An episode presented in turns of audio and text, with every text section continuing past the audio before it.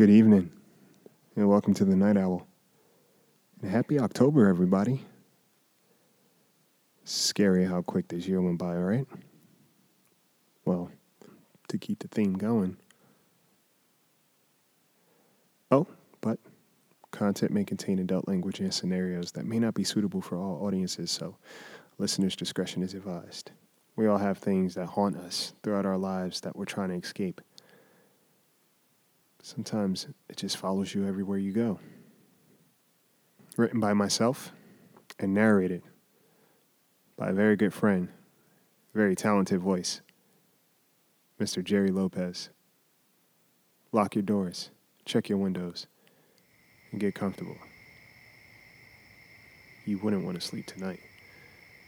I give you Haunted Anonymous.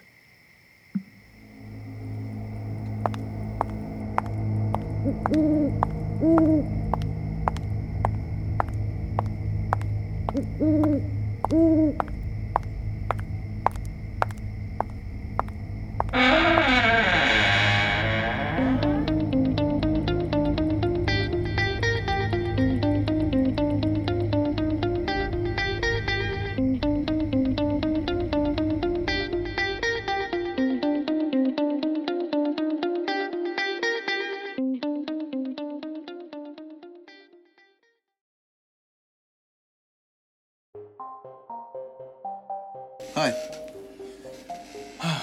My name is Cam, and um, my house is haunted. I know, trust me, this sounds ridiculous to me too. Every time I say it, I have to remind myself I'm not crazy. Or maybe I am. But then, so is everyone else sitting here. Or at least, that's what our families made us believe. For some of us, they just flat out said it. Haunted Anonymous, a meeting place for people that have been dealing with things that most people just don't believe exist. How's that even a thing? How the hell did I end up here? I know how. All of these people, correction, all of us, we've been suffering through our own personal hell with no one to turn to. Our families don't want us around, friends, colleagues, they don't get it. Every waking day is an anxiety of what's to come at night.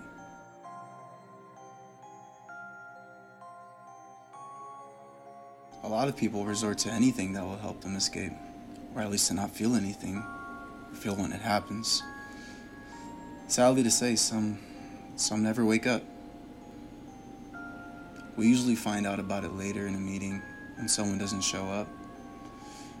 I, I mean, I never said this out loud, but I sort of envy them sometimes.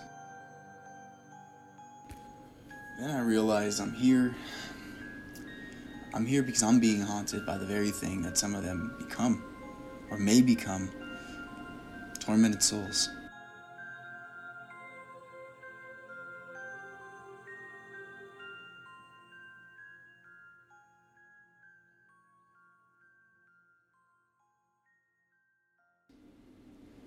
And you could say I'm a man of faith. I mean, I believe in heaven and hell. I also believe that some people don't make it either. They make it they make it in my home or someone else's.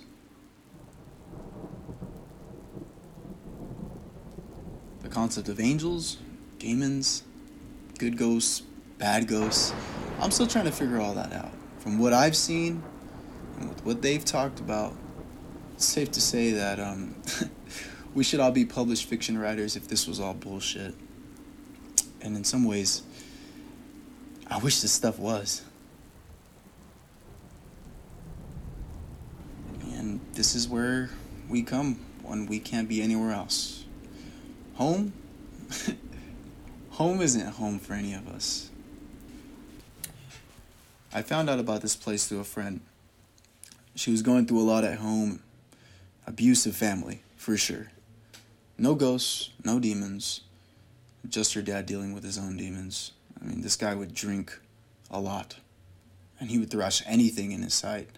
And my friend always seemed to be the target, unfortunately. She started sleeping out in this place. They took her in once they noticed that she started hanging around the lot.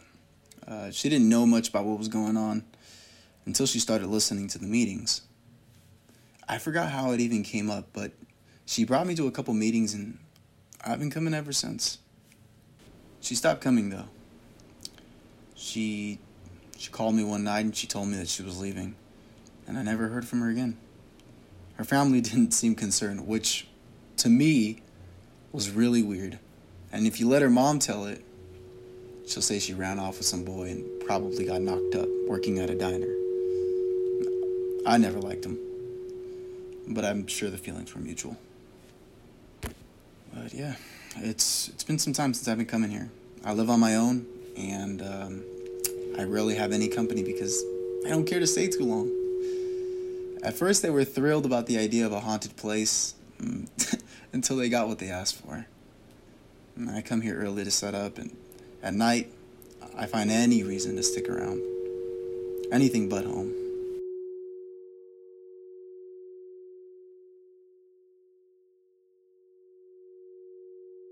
There was one meeting recently. Um, a man came in weeping. He had scratches all over his arms, his back. He said something attacked him. And you know what? Not once did anyone not believe him. It's a heavy place. But it's become home because home, for some of us, is the dark.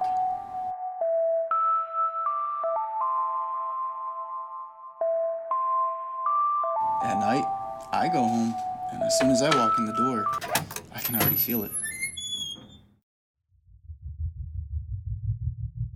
Them waiting for me. Sometimes I hear heavy footsteps walk and stop at the top of my stairs, waiting for me to come up. And there's someone definitely in my closet. He makes it known. He can barely fit in my closet. That's how tall he is. He told me what he's done in his life. Well, he shows me. And um, he keeps telling me what's going to happen to me, too.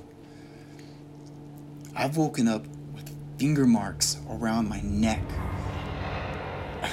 bruises, bruises. And if, if I can be real with you guys, I've stopped having faith for a while because I felt like what was happening to me, the man upstairs could care less about. I, I was being tortured, pulled away from my family. They've been telling people I have lost my mind. And honestly, I, I really wish that was the case. If this is living, then I want to opt out. Uh, hey, is this the place for the meetings? Yeah.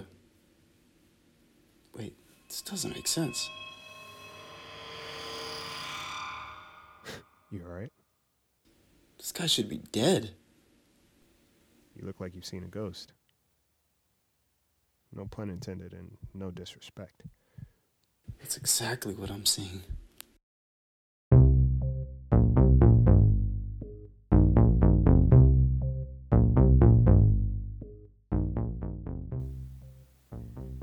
Tune in next week for part two. Stay up to date with us on Twitter at the Bird Brain Podcast and Instagram, and also follow the YouTube channel.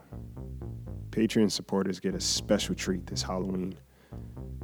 I'm pulling out all the stops to make it worth your while. So head on over to patreon.com slash the Bird Brain Podcast where you can donate and support the podcast. Get something awesome in return. Sleep tight.